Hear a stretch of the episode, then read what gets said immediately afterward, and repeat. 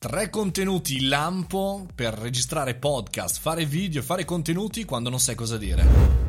Buongiorno e benvenuti al caffettino, io sono Mario Moroni, come ogni giorno alle 7.30 vi parlo di startup, social, business, insomma tutto quello che ruota attorno al marketing e oggi vorrei trattare una delle domande più importanti di noi creatori di contenuti, noi aziende, professionisti, non quelli che lavorano in radio, in televisione, quelli che sono i classici addetti ai lavori, ma le persone comuni. Ogni tanto sono davanti al blocco del dire ok, io non so che cosa dire oggi, non mi sono preparato, oggi non so veramente che cosa creare.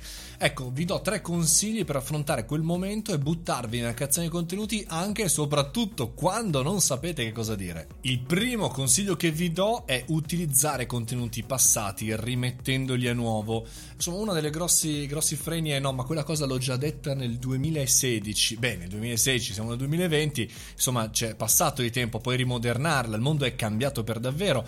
Anche argomenti di sei mesi fa, otto mesi fa, cinque mesi fa, qualche mese fa possono essere utili uno per riprenderli e anche aggiornarli, per contestualizzarli al contesto in cui siamo, alle novità, all'attualità e due anche perché il nostro pubblico cambia, no? E quindi entrano nuove persone, ne escono altre, per cui ribadire un concetto aggiornandolo può solo far bene al nostro branding. Il secondo consiglio che vi do è eh, non fermarvi alle cose che conoscete voi, ovvero uno degli altri errori che facciamo comunemente è dire no ma quella cosa, beh la so, più o meno la sanno tutti, dai la sanno tutti, bene, il nostro pubblico, sia che siamo un'azienda che dei professionisti, che parliamo ad altri professionisti o ad aziende, eh, non date nulla per scontato, perché voi lo conoscete, perché siete addetti ai lavori, voi lo conoscete perché sapete che è utile, avete già fatto questo punto, ma tutto il resto del vostro pubblico vi segue appunto perché quelle cose non le sa e per cui aiutarli in tematiche che a voi sembrano inutili, scontate, invece possono essere molto utili e preziose ad altri. Il terzo consiglio che vi do, soprattutto se vi occupate di notizie, di news e di cose che cambiano tutti i giorni, può darsi che a volte non arrivino le notizie o meglio non ci siano notizie interessanti, degne di nota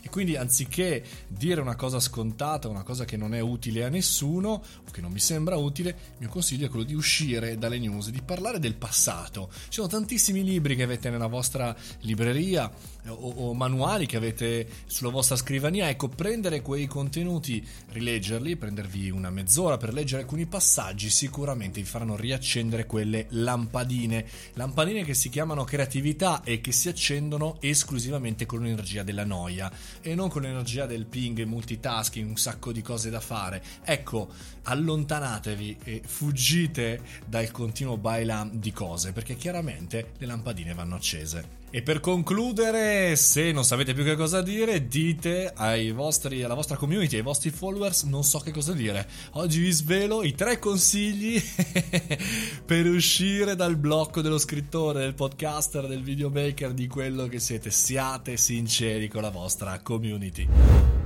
E con questo anche oggi abbiamo concluso. Ci sentiamo domani alle ore 7.30 qui al caffettino che non passa mai di moda. mariomoroni.it è il sito su cui iscrivervi gratuitamente per ascoltare l'audiolibro Startup di merda. A domani, fate i bravi, mangiate le verdure. Un abbraccione, fate i bravi, eh. Ciao.